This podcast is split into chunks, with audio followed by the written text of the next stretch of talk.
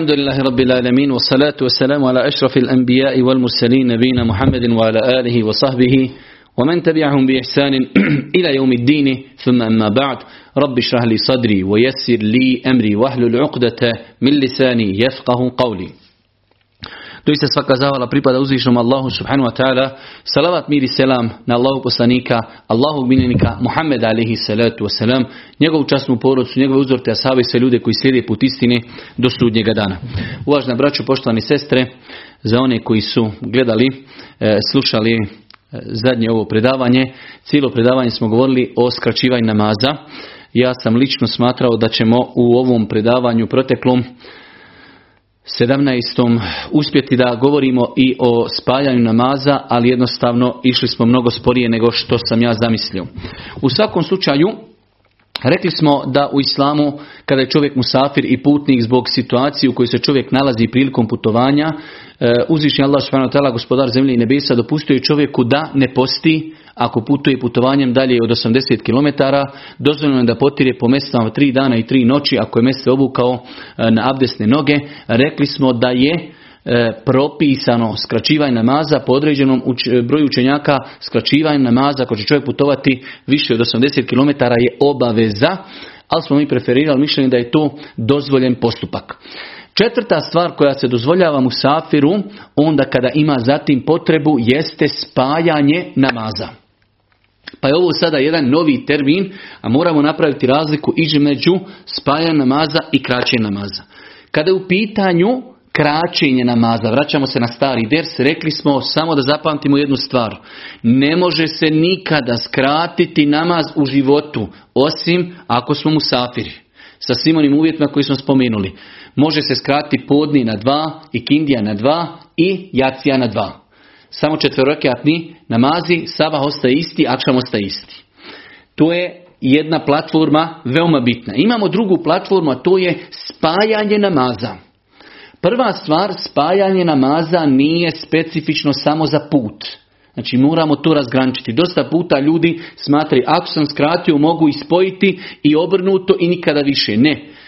Spajanje namaza nije specifično za putovanje. Imamo situacije kada se može spajati i mimo putovanja. To je jedna stvar. Druga stvar, spomenuli smo kako se krati namazi podni na dva i kindija na dva, akšam ostaje tri, jacija na dva, sava ostaje dva. Kada je u pitanju spajanje namaza, spaja se podni sa ikindijom, spaja se akšam sa jacijom, a sava ostaje sam. Kada je u pitanju spajanje namaza, spaja se podni sa ikindijom, akšam sa jacijom. U situacijama kada imamo potrebu da spojimo namaz, namaska vremena nam postaju jedno namasko vrijeme. Pa znači vrijeme od podni sve do akšama, sve do akšama postaje nam jedno vremensko vrijeme, u njemu ćemo kada nam bude odgovaralo klanjati podni i kindiju spojeno.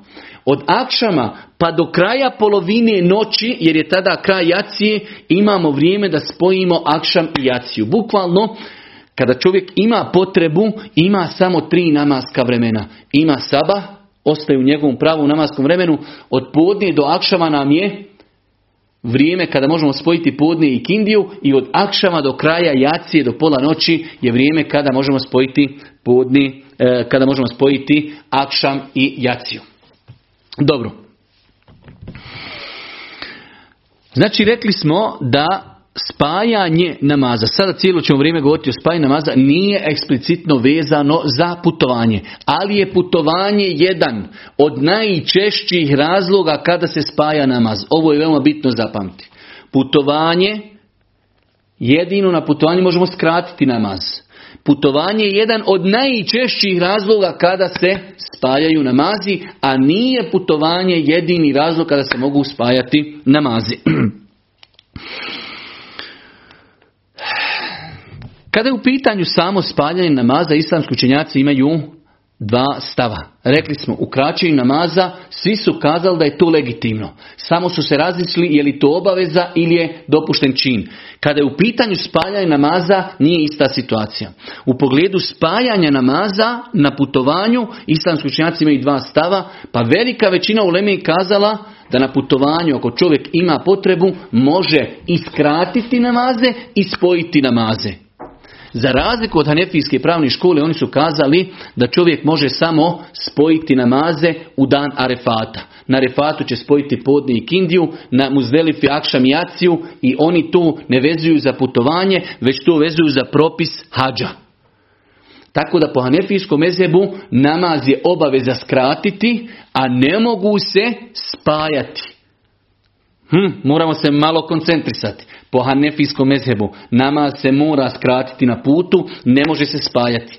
Po većini islamskih učenjaka nije obaveza skratiti namaz na putu, već je bolje jer je to sunnet Božijeg poslanika, a kad je u pitanju spajanja namaza, većinska većina islamskih učenjaka je dozvoljavala ako čovjek ima potrebu na putu da spoji namaze i da ih iskrati, on to može i učiniti. Mi nemamo vremena da sad i to nam nije, rekli smo na samom u prvom predavanju, rekli smo da nećemo nijedno pitanje analizirati, znači e, sa teškim analizama, iznoseći dokaze, pa odgovaranje na dokaza. E, ja sam stava e, kojeg preferira većinski dio islamskih učenjaka, da čovjek kada je na putu, ako ima potrebu, ako ima potrebu, ako mu ne spajanje namaza pravi poteškoću, onda ima pravo da spoji namaze, podne sa ikindijom, akšam sa jacijom. To je stav islamskih učenjaka Džumhura Uleme. Imamo hadis koji bilježi imam Buharija da kaže Ibnu Abbas, Allah poslanik ali se selam spajao bi podne i kindiju. Ako bi bio u toku putovanja, to je ono što ćemo mi preferirati. Znači ako čovjek dođe i musafir je, čovjek je otišao kod svoje rodbine u Švedsku i sjedi kod njih. On će i nakon, nakon sjede i podnije, sjede i kindija. Kaže, ba ja sam u sad, ja bi spojio. Zašto spajati jer nemaš potrebi? Ali je razlika, čovjek putuje. Primjer radi čovjek je krenuo za veliku kladušu. Mnogo mu je lakše ako se samo iz Sarajeva zaustavi jednom utravniku, spoji podne i kindiju i na kraju se još zaustavi u Bihaću, spoji akšam i aciju. Mnogo mu je lakše nego da se mora zaustaviti jednom utravniku, pa jednom u ključu, pa jednom u Bihaću, pa jednom u Velikoj kladuši. Pa znači onog momenta dok čovjek traje mu putovanje i samo spajanje namaza olakšat će mu. Evo naveo sam primjer. Je li lakši čovjeku krenuo iz Sarajeva za veliku kladušu? Kada dođe utravnik nastupilo je podni. On klanja abdesti jednom i klanja podni dva rekiata jer smo rekli skraćuje i klanja i kindiju dva rekiata spoji. Upali auto i više se ne zaustavlja nigdje do kladuši. U ovim zimskim danima čovjek bi morao jednom se zaustaviti u e, travniku još dok pojde čevape kod Harija, onda bi se morao zaustaviti jednom u vakufu, klanjati ili u jajcu, e, jednom se klanjati u ključu, jednom u bihaču, jednom u velikoj kladuši. Ali znači u onom situaciji kada čovjek putuje i spajanje namaza će mu olakšati, onda inšala ima e, pravo i priliku i dozvoljeno da spoji namaze i da ih skrati. Pa se nadam da smo uspjeli napraviti razliku između kraćenja namaza i spajanja namaza. Jedan od razloga kada se mogu spajati namazi jeste putovanje.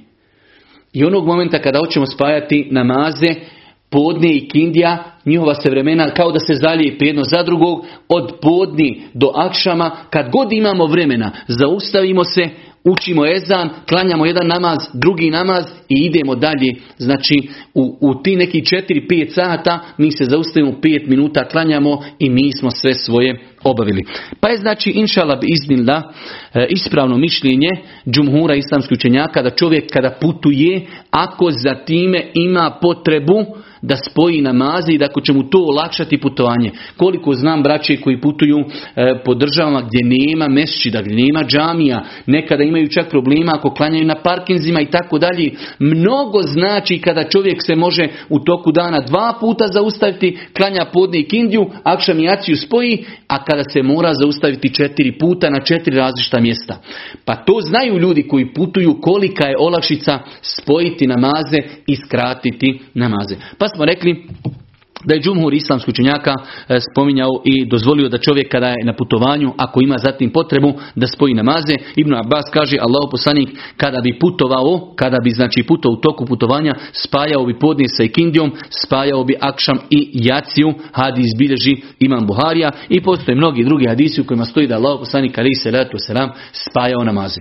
Kažu islamski učenjaci koji nisu dopuštali spajanje namaza da se to misli da je Boži poslanik primjer radi podne i kindiju imamo, gdje god se spominju hadisma spojio je podne i kindiju, kaže klanjao je podne na kraju namaskog vremena, taman dok bi on klanjao podne, nastupila bi kindija pa bi oni klanjali odmah i kindiju.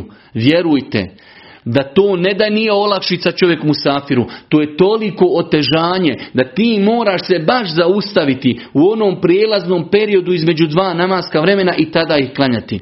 Tako da je mnogo lakše čovjeku reći nemoj spajat, klanjaj svaki namaz u namaskom vremenu jer je to mnogo lakše. Tako da shvatiti hadise u kojima stoji da Allah poslanik kada bi god spajao namaze to znači e, podni namaz bi klanjao na kraju namaskog vremena dok bi on klanjao nastupila bi i kindija pa bi odmah klanjao i kindiju na početku namaskog vremena to ne da nije olakšica, to je veliko otežanje, čovjek to može uraditi jednom na putovanju, ali da sve namaze tako gleda, precizira, da klanja jedan namaz na kraju, a drugi na početku namaskog vremena, zaista je to velika, velika poteškoća i mnogo je lakše klanjati svaki namaz u namaskom vremenu. U svakom slučaju, ovo je fik mi se cijelo vrijeme postičemo na toleranciju. Ako mi putujemo s nekim ljudima koji kažu mi ne spajamo namaze, da vam Allah bude na pomoći, Allah da vas učvrsti, mi spajamo namaze, imamo potrebu, lakše nam je se iz Sarajeva do Velike Kladuši dva puta zaustaviti jednom utravniku, jednom u Bihaću, nego da se moramo zaustaviti četiri puta,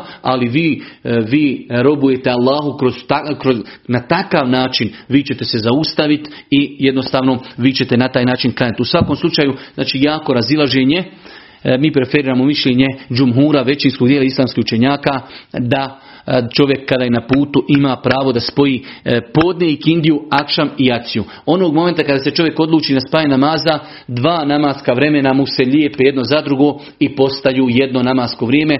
Znači podne i kindija postaju zajedno, akšam i acija postaju zajedno.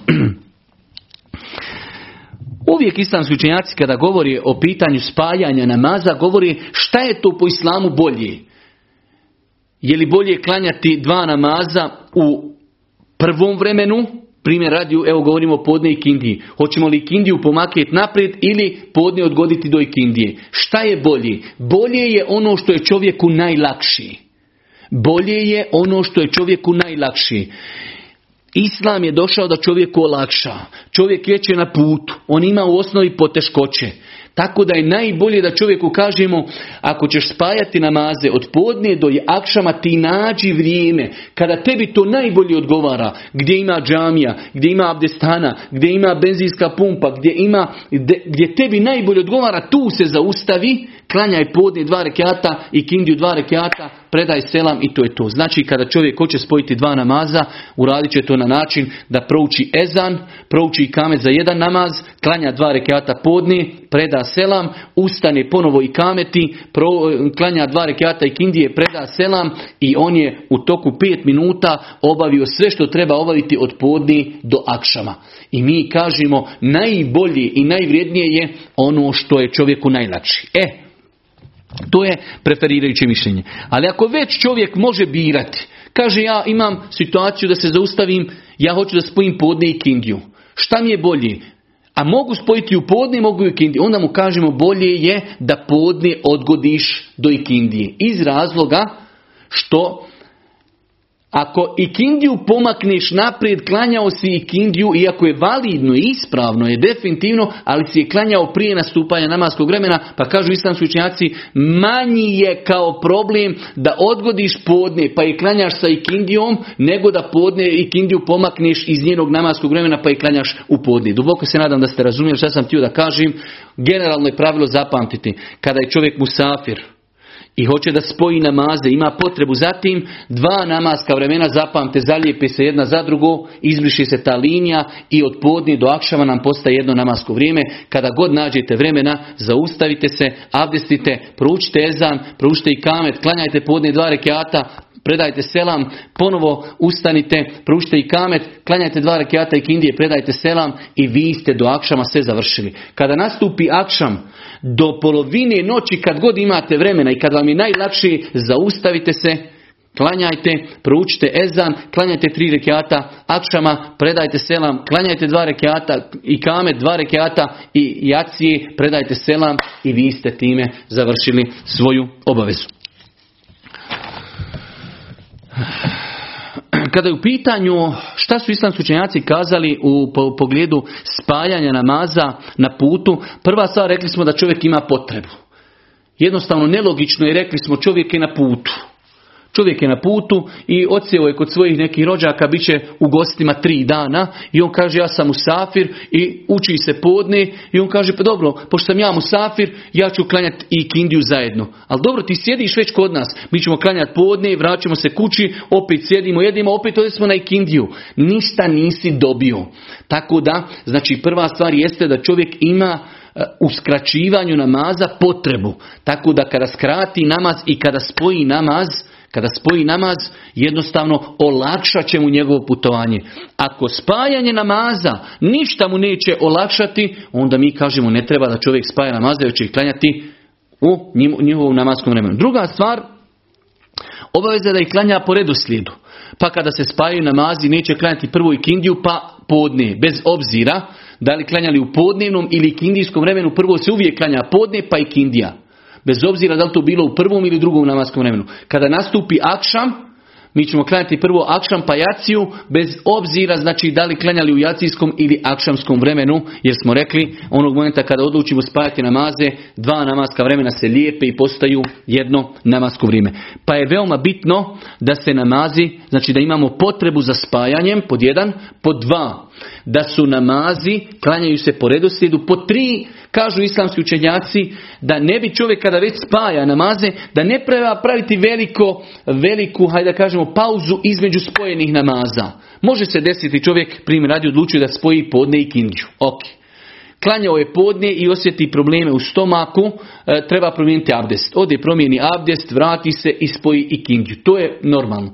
Ali Spojiti namaze, spoji podne, pa ode pojede čevape, pa se vrati, spoji kindiju, to je već nešto što bi čovjek trebao da izbjegava. U svakom slučaju, prvi uvjet je da imamo zatim potrebu, drugi uvjet da budu po redoslijedu podne pa i kindija, akšam pa jacija. Treća stvar, da nema velikog razmaka. Jednostavno, na taj način se onda gubi smisao spajanja namaza.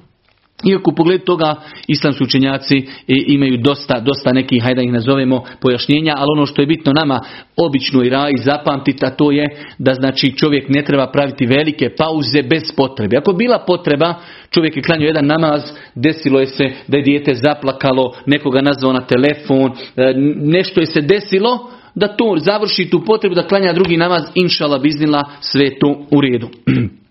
Rekli smo, način spajanja namaza je tako da se namazi koji se spajaju, prouči se ezan i uči se i kamet, klanjaju se dva rekiata, ako je primjer radi pitanju podnije i kindija, klanjaju se dva rekiata podnije, predaje se selam, ustaje se, uči se i kamet, klanja se i kindija, predaje se selam i to je završeno. Ako je u pitanju akšam i jacija, prvo se uči ezan, uči se i kamet za akšam, tri rekiata, predaje se selam, ustaje se, uči se i kamet, klanja se dva rekiata jacije, predaje se selam i to je način spajanja.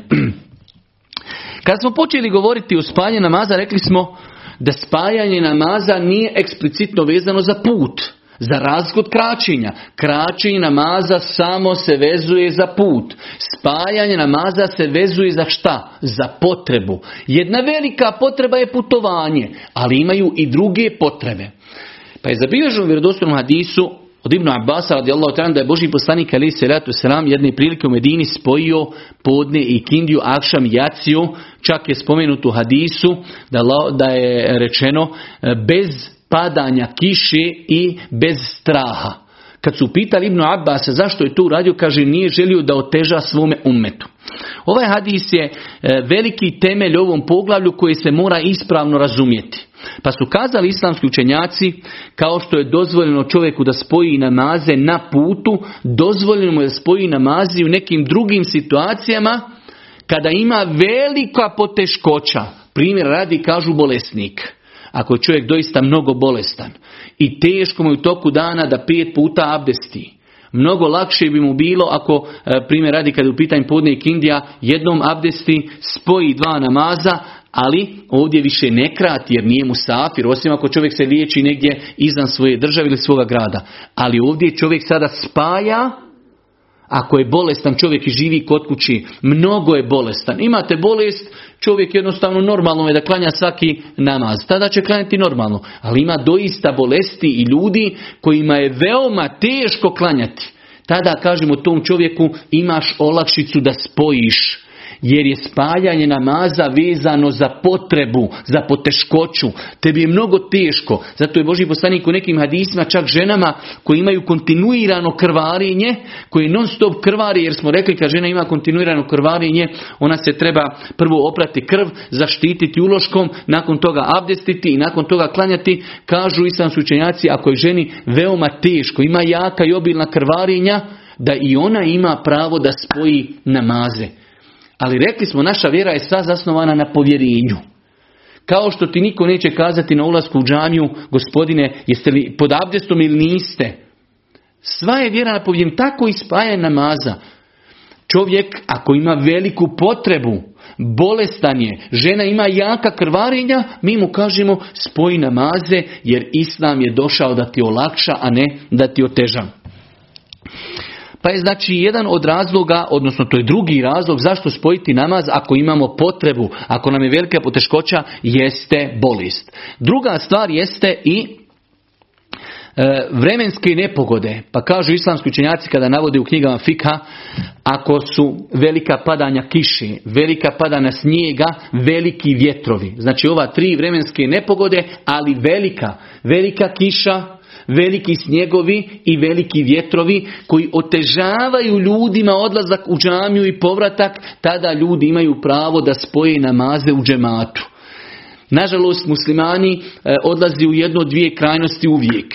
Ovo je sunnet i ovo su islamski učinjaci dozvolili ako postoji jaka kiša, ako postoji jako, jak vjetar i ako postoji e, jaka hladnoća jaka hladnoća, jaka kiša, jaki snjegovi, jaki vjetrovi, dozvoljeno je ljudima u džematu da spoje. Pa mi odemo jedno dvije ili kažemo nećemo nikad spojiti. Nek pada koliko hoće, nek puše koliko hoće. Mi ćemo klanjati svaki namaz u njegovo namasko vrijeme u džamiji. Imamo drugu olakšicu, ja sam živio u nekim zemljama arapskog svijeta gdje ljudi malo kiša počne pada, znači podikoja kap odmah, spajaj, Allahu ekber, spoji podne se kindu idemo spavati do akšama. Pa je i to neispravno. Niti je ispravno da se nikad ne spaja, niti je ispravno spajati bez, e, zbog sitnih razloga. Znači zaista se nekad dešava, padaju jake kiše i ljudima je teško otići i na podne i na ikindiju u džemat. Čovjek ako će klanjati kod kuće, svakako će može klanjati svaki namaz u njegovom namaskom vremenu. Ali govorimo o čovjeku koji čići u džemat, lakše mu je mnogo da se namaz spoji. To će se možda desiti jednom, dva puta ili pet puta u godini. Jaki snjegovi, jaki vjetrovi pušu, ljudi se boje odnjeće ga vjetar. Ne, ne, mi klanjamo podne, mi ćemo klanjati kindiju kad te odnio vjetar. Islam nam nije došao da nam oteža. Islam nam dolazi da nam olakša. Pa je znači ispravno i imam Ibn Nevevi Rahmetullah alihi svidio mi se njegov jedan govor gdje kaže jedan dio islamskih učenjaka smatraju da je dozvoljeno spojiti namaze i kada čovjek nije na putovanju, ako ima potreba i da se to ne, ne uzme kao adet. Ovo je veoma bitna klauzula. Ja znam da velik broj ljudi razmišlja već odmah u startu, aha, Pezić je maš, rekao spajaj namaza, ja na poslu imam veliku potrebu, ja ću od sutra spajati svaki podnijek Indiju, akšam jaciju. To nismo rekli.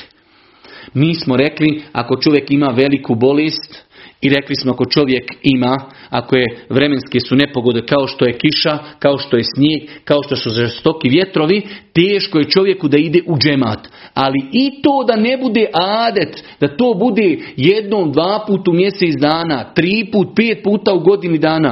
Boži poslanik hadis koji bilježi Ibnu, koji prenosi Ibnu Abbas u Buhariji, da je Boži poslanik spojio podne i kindiju akšam jednom u životu spojio. Pa je veoma bitno, znači zapamtiti da se ljudi ne poigravaju sa pitanjem spajanja namaza. Ali, ako imamo veliku potrebu, primjer radi, čovjek je doktor, treba da uradi operaciju nekom svom pacijentu koja će trajati 6 sati, počinje operacija u dva sata i neće završiti do izajacije. Mi mu kažemo, brate, spoji podne i kindiju prije operacije, radi na pacijentu 6 sati, kada završiš, spoji akšam i jaciju, zato što je to potreba, velika potreba. Ali ne da čovjek znači se poigrava sa tim pa svaki dan da spaja namaze. Pa smo rekli Znači, e, prvi razlog spajanja namaza jeste potreba na putovanju, drugi razlog jeste velika bolest, treća jesu vremenske nepogode kao što je jake kiše, jaki vjetrovi, jaki snjegovi, znači i čak i velike hladnoće, to islamski učenjaci navodi, ali pod uvjetom da se to ne uzme za adet i običaj nešto lako. Pa smo rekli, e, ljudi odlaze u jedno dvije krajnosti ili nikada ne spajaju, što je neispravno, Boži poslanik je spojio u Medini, a isto tako neispravno je se poigravati sa tim, pa spajati zbog sitnica ili spajati kao što radi neki ljudi na poslovima svaki dan. Može se desiti čovjeku jednom u toku godine na poslu imao neki e, vanredan problem pa spojio namaze. Da, ali svaki dan da spaja, onda je to doista već problem. Nakon, nakon što smo inša Allah, evo e, ispričali neke stvari vezane za kraćenje i spajanje namaza, nadam se, nadam se da smo razumjeli ova pitanja i da smo ako Bog da e, apsolvirali. E, svakako volio bih samo za kraj da čovjek ako nije mu safir, da ne polupamo lončiće, ako nije mu safir kada spaja namaze, klanja ih potpuno, neće ih kratiti. Rekli smo kraće i namaza eksplicitno vezano za putnika. Dok spaja namaza, primjer žena bolesna ili čovjek bolestan, hoće spojiti namaze, spojit će namaze, ali ih neće kratiti jer je kraćenje vezano samo za put, a znači spajanje može vezano biti za put, pa ćemo imati olakšicu spajanja i olakšicu kraćenja, dvije olakšice, jedna s drugom. Dok kada je u pitanju bolest ili ako su vremenske nepogode, imamo jednu olakšicu, a to je da spojimo dva namaska vremena, dva namaza jedan sa drugim, ali ih ne kratimo. Ovo je veoma bitno da inšala zapamtimo. Nakon toga, inšala, e, u večerašnjem predavanju počinjemo govoriti o propisima vezanim za džemat. Prva stvar e, koju bi trebao da čovjek vjernik zna jeste da u hadisma Božih poslanika ali salatu wasalam nalazimo mnoge argumente koji ukazuju na vrijednost namaza u džematu što bi trebao da bude razlog da se musliman trudi da što više odlazi i klanja u džematu. Čak ćemo vidjeti, rekli smo hadise koji govori o namazu koji se klanja u ratu, u strahu, da se klanjaju u džematu namaz u, znači u strahu, u ratu, ljudi ratuju, klanja se u džematu. Kaže Allah poslanik wasalam, namaz u džematu je bolji od namaza pojedinca za 27 deređa ili 27 puta. U drugom hadisu Allah poslanik alaihi salatu kaže ko klanja jaciju namaz u džematu, kao da je klanjao pola noći na filu, ako klanja i sabah nakon što je klanjao jaciju, kao da je klanjao, kao ko klanja sabah u džematu, kao da je klanjao cijelu noć. Znači ko klanja jaciju, kao da je klanjao pola noći. Ko klanja taj dan, to je sutra dan i sabah u džematu, kao da je cijelu noć klanjao e, noćni namaz, tako da to su samo neki argumenti koji ukazuju na vrijednost obavljanja namaza u džematu. Pa prva stvar, znači vezana za namaz u džematu, jeste činjenica da je to legitimno djelo, odlazak u džemat, klanju džemat i da se zato obećavaju velike nagrade, odlazak u džemat, svaka stopa, povećaje se čovjeku deređa, druga stopa brišu se grijesi i tako dalje. U svakom slučaju mnogo je, mnogo je doista argumenata koji kazuju na vrijednost obavljanja namaza u džematu, tako čovjek bi trebao, pogotovo ako je nije mu velika poteškoća odlaziti u džemat, da jednostavno svakim danom bude na nekim od namaza u džematu. Nakon toga, islamski učenjaci u pogledu e, samog pravnog propisa e, klanja namaza u džematu su se razišli na četiri ili pet različitih stavova. E, imamo učenjaka koji su smatrali da čovjek ako čuje ezan, i ne odi u džemat, njegov namaz nije više nispravan. U svakom slučaju, velika većina islamskih učenjaka smatrala da je namaz u džematu sunnet. pohvalan postupak, e, potvrđeni sunnet, e, a jedno jako mišljenje također jeste da je to kolegijalna obaveza, što znači da u jednom društvu treba da se uči ezan i da u jednom društvu treba da se namaz obavlja u džematu. Pa će e, podne klanjati jedna grupa i kindiju će klanjati druga grupa. Znači, hajde da kažemo, kolegijalna obaveza je ako neko od ljudi uradi to, niko nije griješan. Ako niko ne dođe, tada su svi griješni. Tako da jedno jako mišljenje jeste i da je klanjanje namaza u džematu kolegijalna obaveza. Jako mišljenje, veoma jako mišljenje da je namaz u džematu muškarcima punoljetnim stroga obaveza svakom muškarcu da je obaveza klanja u džematu. Tako da čovjek vjernik bi trebao da jednostavno uzimajući u obzir sve ove e, stavove islamskog učenjaka, sve dokaze koji na to ukazuju, trebao da se trudi da što više klanja u džematu. Imamo vjerodostojne hadise kojima Allah poslanik kaže razmišljao sam, razmišljao sam da naredim da se donese snopovi drva, pa ja da kaže naredim da se prouči ezan, da ostavim nekog čovjeka koji će klanjati ljudima u džematu, a da ja odem do kuća ljudi koji nisu došli u džemat da im popalim kuće. Da im popalim kuće. Znači koliko je bitna stvar u islamu klanjanje u džematu. Isto tako hadis onog slijepca koji je došao Božijem poslaniku pa je tražio dozvolu da ne klanja u džematu. Pa mu je Allah poslanik ali se rad sam kazao možeš, ne moraš dolaziti u džemat.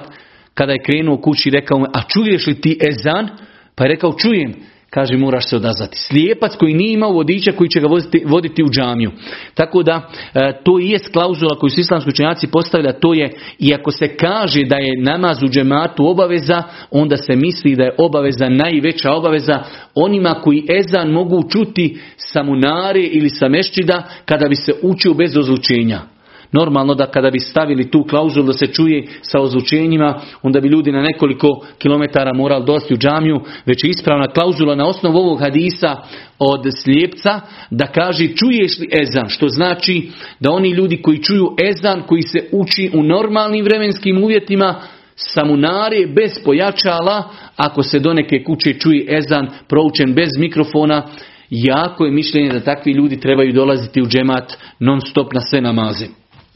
U svakom slučaju, e, znači rekli smo da postoji jako razilaženje, minimalno što je rečeno da je to sunnet, da je to legitimno, da je velika nagrada, da se čovjek treba truti da ide, a bilo je stavova koji su kazali ako čuješ ezan i nisi otišao, namaz ti kod kuće nije ispravan. E, rekli smo da je jedno jako mišljenje da je to kolegijalna obaveza, ali isto tako da je jako mišljenje da je to potvrđeni sunnet. U svakom slučaju e, treba se vjernik truditi, djecu svoju odgajati od rane e, mladosti, da idu na namaze u džemat, na namaze u džemat što više, to bolje. Rekli smo da je stav takav kakav jeste. Nakon toga na koga se odnosi ta, ajde i reknemo, propis odlaska u džemat, ili možemo reći obaveznost odlaska u džemat, ili propis odlaska u džemat, na muškarce koji su punoljetni. Muškarac i punoljetan. To su dvije klauzule čime smo izbacili, kad kažemo muškarci, nije obaveza ženama, punoljetni nije obavezna djeci. Pa je namaz u džematu znači propisan, naređen, muškarcima koji su punoljetni.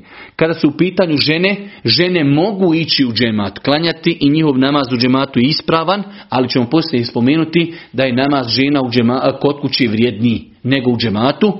Djeca isto tako mogu ići klanjati u džemat, ali nisu na stepenu, na stepenu obaveznosti kao što su tu muškarci punoljetni. Pa se znači vraćamo na pitanje propis odlaska žena u džemat E, ispravno je mišljenje da žene mogu ići klanjati u džemat. To je prva stvar. Žene mogu ići klanjati u džemat. Druga stvar, namaz žena kod kući je vrijedniji nego namaz u džematu. Namaz žena je vrijedniji kod kuće nego namaz u džematu. Žena ako prilikom izlaska u džamiju pravi šerijatske prekršaje, muž ima pravo da ju to spriječi odlazak u džamiju i ženi je tada i. Ako se žena šminka, ako je žena namirisana, ako nije propisno odjevjena, tada znači bolje je da ne izlazi iz kuće jer prilikom izlaska iz kuće pravi grijehe. Nerijetko nam se dešava da naše sestre prilikom odlaska na teraviju ili e, na namazu džemat ako nekada idu, znači odjeća koju nosi nije prikladna, e, našminkane, namirisane, u islamu žena kada izlazi iz kuće ne smije mirisati odjeću da kada porođe pored muškaraca oni čuju njen miris. Tako da e, žena ako izlazi iz kuće treba u njenom izlasku iz kuće da nema nikakvih prekršaja. I zadnji, stvar, zadnji propis vezan za žene i odlazak u džamiju, ako žena zatrazi dozvolu od muža, žena kaže mužu ja bi išla na neki namaz, muž joj treba dozvoliti. Jer hadis u Buhari i muslim Boži poslanik kaže nemojte zabranjivati ženama kada traži da idu u džamiju. Imate žena koji su odrasle tako, voli da idu u džamiju, voli da klanjuju namaz u džematu, pa ako žena traži od muža da ide u džamiju ne trebaju zabraniti osim ako u njenom odlasku ima nešto što je sporno kao da nije šerijetski pokrivena, kao da je našvinkana ili da je namirsana, tada muž ima pravo, ako ne i obavezu da je to spriječi. Kada u pitanju odlazak žene u džemat, isto tako žena treba da zna ako se klanja u džamiji gdje žene klanjaju direktno odmah iza muškaraca, jer imate i takvih džamija, najbolji sav za žene je zadnji sav. Da bude što dalje od muškaraca, a najbolji sav za muškarce jeste prvi sav, kao što ćemo o tome inšala poslije govoriti. Kada u pitanju namaz u džematu, nekoliko pitanja vezanih za ovaj propise jeste prva stvar koliko minimalno ljudi treba da bude pa da bi se za njih kazalo džemat. Minimalno inšallah su dvojica ljudi, a to je imam i jedan čovjek pored njega. Ako se desi da dvojica ljudi klanjaju, oni su već džemat. Oni su već džemat. Jedne prilike je došao čovjek u džamiju Božijeg poslanika, okasno je na namaz, pa je počeo sam klanjati, pa je Božji poslanik kazao, Ko će dati ovom čovjeku sadaki pa klanjati sa njim u džematu? Pa je znači Boži poslanik samo jednog čovjeka zadužio da zadnjim sa njim zajedno klanja kako bi mu činio džemat. Tako da dvojica ljudi, dvojica ljudi ako klanjaju zajedno minimalno oni su džemat. U jednom vjerodostojnom hadisu stoji da su dvojica saba bili kod poslanika pa kada su krenuli od njega kaže Allah poslanik ali letu selam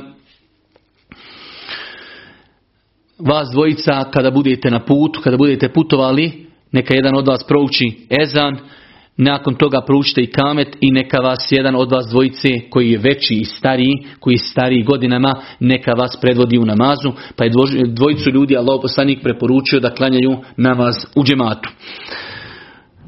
Pa je znači ova pitanja će nam inšala trebati sutra kada budemo govorili o džumi koliko je minimalno potrebno ljudi da klanjaju u džumu namaz. Znači ne postoji razlika između propisa džemata i džume. Pa je znači dvojica ili trojica ljudi mogu klanjati džemat ili džumu namaz. E, islamski učenjaci kada su spomenuli da je propisano i potrebno da se klanja namaz u džematu, spomenuli su nekoliko e, razloga zbog kojih čovjek ne bi trebao opravdani da ide u džemat.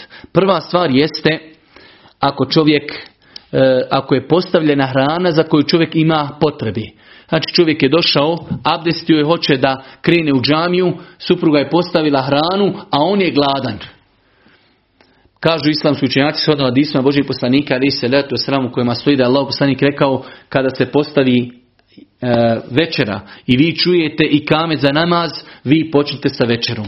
Pa je Allah poslanik preporučio da ako čovjek hoće da krene u džamiju, a hrana je postavljena, bolje je da ostane da jede, pa makar okasni u džemat neka klanja kod kuće sam, ali da ne bude psihički i mislima vezan za hranu jer je čovjek gladan. Ako se desilo čovjek posti, supruga postavila hranu, on sa tom hranom nema ništa, mislimo na, na primjer, ručak. Čovjek posti, krenuje na podne u džamiju, Hanuma postavila hranu.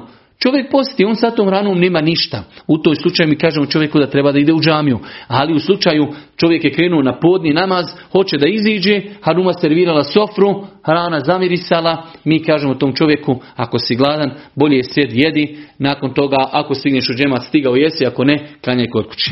To je prvi razlog zbog kojeg čovjek ne treba ili može da ne ide u džemat. Drugi razlog jeste korištenje crvenog i bijelog luka. Allah poslanik ali se sam više hadisa vjerodostojni rekao osoba koja jede crveni luk, e, bijeli luk prvenstveno, a isto tako i crveni luk, da ne treba da dolazi u džamiju sve dok se od njega čuje miris luka.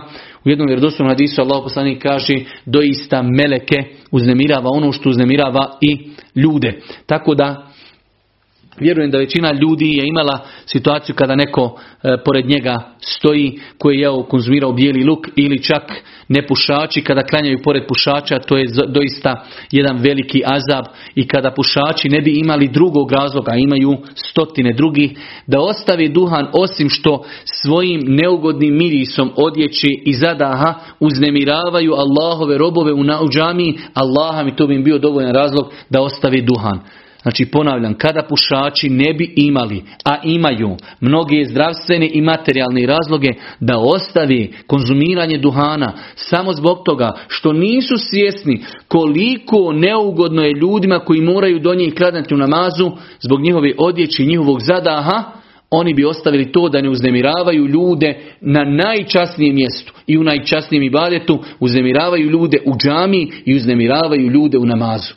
Ne možeš čovjeku reći neću stati do tebe, a stati do njega znači, znači uznemiravanje jer jednostavno e, čovjek koji e, ne konzumira duhan jednostavno osjeća veliku odbojnost prema e, znači mirisu ili smradu duhana. Isto tako dozvoljeno je ne otići u džamiju kada čovjek ima potrebu za e, toaletom, fiziološku potrebu, bez obzira radilo se o maloj ili velikoj fiziološkoj potrebi, ako čovjek ima nagon da obavi fiziološku potrebu, a čuje učenje zana u džamiji. Planirao je u džamiju, možda i pod abdestom, ali ima veliku potrebu. Ako ode u džamiju, cijelo vrijeme će samo se boriti sa nagonom, kažu islamski učenjaci opet shodno hadisma Buhari i muslima, da Allah poslanik ali salatu wasalam je preporučio da čovjek ne klanja onda kada ima nagon za jednom od dvije fiziološke potrebe. Pa znači ako čovjek je krenuo u džamiju, uči ezan, ali osjetio je veliku, veliki nagon za e, malom ili velikom fiziološkom potrebom. Ako ode u WC, okasniće u džamiju, mi kažemo bolje obavi fiziološku potrebu toalet WC. Nakon toga ako stigneš u džamiju, ako ne stigneš, klanjaj kotuće, opet sve shodno vjerodostojno hadisima koje bilježi i Buharija i Muslim. I četvrta stvar, kažu islamski učenjaci, ako je čovjek bolestan, ako je čovjek bolestan, ako mu predstavlja poteškoće odlazak u džamiju, klanjat će namaz kod kući. E, na kraju, inšala kratko, na kraju kratko vezan opet za ovo poglavlje, tamam u ovih narednih pet minuta. Propis imameta, propis imameta, znači islamski učenjaci u većini slučajeva kada govori o, o namazu u džematu, odmah nakon toga govori o propisima imameta, ko i kada, odnosno koje je najprioritetniji da ljude predvodi u namazu, pa su oko toga spomenuli nekoliko, nekoliko propisa. Mi ćemo, ako Bog da rezimiramo, spomenuti i time ćemo završiti večerašnje druženje. Prva stvar, imamo poznati hadis za Allah poslanik alaihi salatu wasalam kaže ja umul qawme aqrauhum li kitabillah neka ljude u namazu predvodi onaj ko najviše zna Allahove knjige. Islamski učenjaci se u pogledu ovog hadisa razišli ko je to najprioritetniji da ljude predvodi u namazu pošto za vrijeme ashaba ljudi ako su znali mnogo Kur'ana automatski učeći od Božih poslanika oni su i znali fik, znali su pravni propise. Za razliku od nas danas možete naći čovjeka koji naučio cijeli Kur'an na pamet, a možda ne zna osnovne propise ako mu se desi u namazu da izgubi abdest, ne zna sehvi seždu, ne zna e, šta će, šta će urati ako pogriješi u namazu, propusti rukn, propusti vađib, jednostavno ne zna propis. A hafiz Kur'ana, tu se može i kako desiti. Pa su islamski učenjaci vodili velike diskusije da li je prioritetniji da klanja ljudima onaj ko bolje poznaje pravne propise, a zna manje Kur'ana, ili onaj ko zna više Kur'ana, ali manje poznaje pravne propise. U svakom slučaju, ako se može napraviti spoj između toga, da imamo čovjeka koji zna više Kur'ana i zna, ako ništa, osnovne propise koji su mu potrebni za namaz, onda je on definitivno najprioritetniji. Ako imamo osobu koja zna dosta Kur'ana ili zna najviše Kur'ana u društvu u kojem se on trenutno nalazi, ali zna i propise, tada mi kažemo da je on najprioritetniji da ljude predvodi u namazu. Ali ako imamo čovjeka zna nešto Kur'ana, ali ne zna propise, imamo drugog čovjeka koji zna Kur'ana nešto, ne zna kao on, ali zna propise, Allah najbolje zna, bolje je da klanja ovaj koji zna propise i zna dovoljno Kur'ana, nego da nam klanja neko ko samo zna učiti Kur'an, ali da mu se desi da izgubi abdest, ili da pogriješi, ili da izostavi rukn, ili izostavi vađib, neće znati to e, riješiti, onda kažemo bolje da klanja onaj ko ima više šerijetskog znanja, makar u pogledu učenja Kur'ana bio na nižim stepenu. Ali generalno, ako bi mogli birati, onda kažemo najbolje da to bude onaj ko je najučeniji, u smislu zna najviše Kur'ana, ali pod uvjetom da zna osnovni propise koji se vezuju za namaz i za imamstvo. Nakon toga, kada je u pitanju ovo sve govorimo o muškarcima.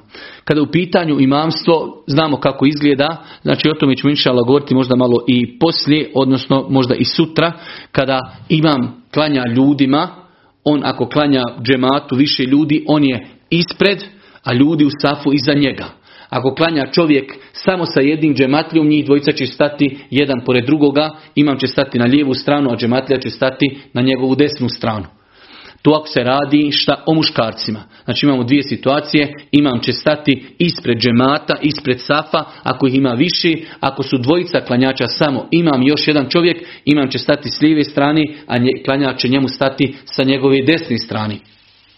Kada su u pitanju žene, kada, u pitanju, kada su u pitanju žene, ako će žene klanjati u džematu, nerijetko se dešava da žene kada su e, ili kod neke sestre u zjaretu, ili su negdje na kiki, ili su u nekoj školi Kur'ana, žene žele da klanjaju džemat, e, namaz u džematu, onda kažemo da je propisano da žene kada klanjaju, da će žena stati u prvi saf, u sredinu prvog safa će stati, neće biti isturena kao što to rade muškarci, već će biti znači zajedno sa ženama u prvom safu, negdje na sredini prvog safa, tako je zabilježeno od Aiši radijallahu ta'ala anha. E, muškarci mogu predvoditi žene u namazu, žene ne mogu predvoditi muškarce u namazu, žene mogu predvoditi samo žene u namazu. Rekli smo i time inša Allah, evo i završavamo ovo svoje večerašnje izlaganje. Ako imam klanja e, džematlijama, ima ih više, imam će klanjati ispred njih, onda će oni za njega formiti prvi saf, pa drugi saf i tako dalje. Ako imam klanja samo sa jednim čovjekom, on će stati imamu sa desne strane, a imam će biti sa njegove lijeve strane. Znači, sa imamove desne strane će stati čovjek e, koji zajedno sa njim klanja i staći u istu ravan. Postoji tu razilaženje kod islamskih učenjaka kada stanu dvojica ljudi, kaže jedan dio islamskih učenjaka imam će se malo naprijed pomaknuti, a ovaj čovjek će se e, neki desetak canti ili pola stopala pomjeriti nazad. Ali je tačno mišljenje, Allah najbolje zna da su njih dvojica tada saf. Ta njih dvojica su tada saf, saf treba da bude prav i tada njih dvojica će klanjati zajedno jedan pored drugog. Svakako čovjek ne smije kao džematlja ići ispred imama, ali neće ići ni iza imama, već će i njih dvojica stati u istu ravan. Svakako postoji razilaženje kod učenjaka bi sutra s nekim čovjekom htjeli da klanjate i on, ka, on smatra da se treba pomaknuti malo nazad, jednostavno to je njegov stav. Tako da, znači, postoji jako mišljenje u islamu da kada dvojica ljudi klanjaju, da će se onaj koji klanja sa imamom malo nazad povući, da bi imam dobio tu svoju funkciju imameta, da je malo naprijed. Imam da je malo naprijed. Ali je tačno mišljenje ako dvojica ljudi klanjaju da će klanjati u istoj ravni. Ako klanjaju dvojica ljudi sa imamom, znači imamo imama i dvojica ljudi, onda će oni klanjati iza imama u safu, a imam će klanjati ispred njih. Kada je u pitanju žena i njenog, njen položaj e, u odnosu na muškarce, žena će klanjati iza muškaraca, ako ih ima više, napravit će saf. Ako je sama, žena može klanjati i sama u safu. Tamam kada bi žena i klanjala sa svojim mužem, Žena koju klanjala sa svojim mužem, primjer radi noćni namaz, žena će klanjati iza, iza svoga muža sama. U svakom slučaju, braću moje dragi cijeni sestre, evo večera smo uspjeli da obradimo u ovom drugom predavanju nekoliko veoma bitnih tema, spajanje namaza, govorili smo o propisima namaza u džematu i govorili smo o propisima imameta. Subhaneke Allahumma bihamdike, ešhedu in la ilaha ilan stakfiruke, ve etubu ilaik.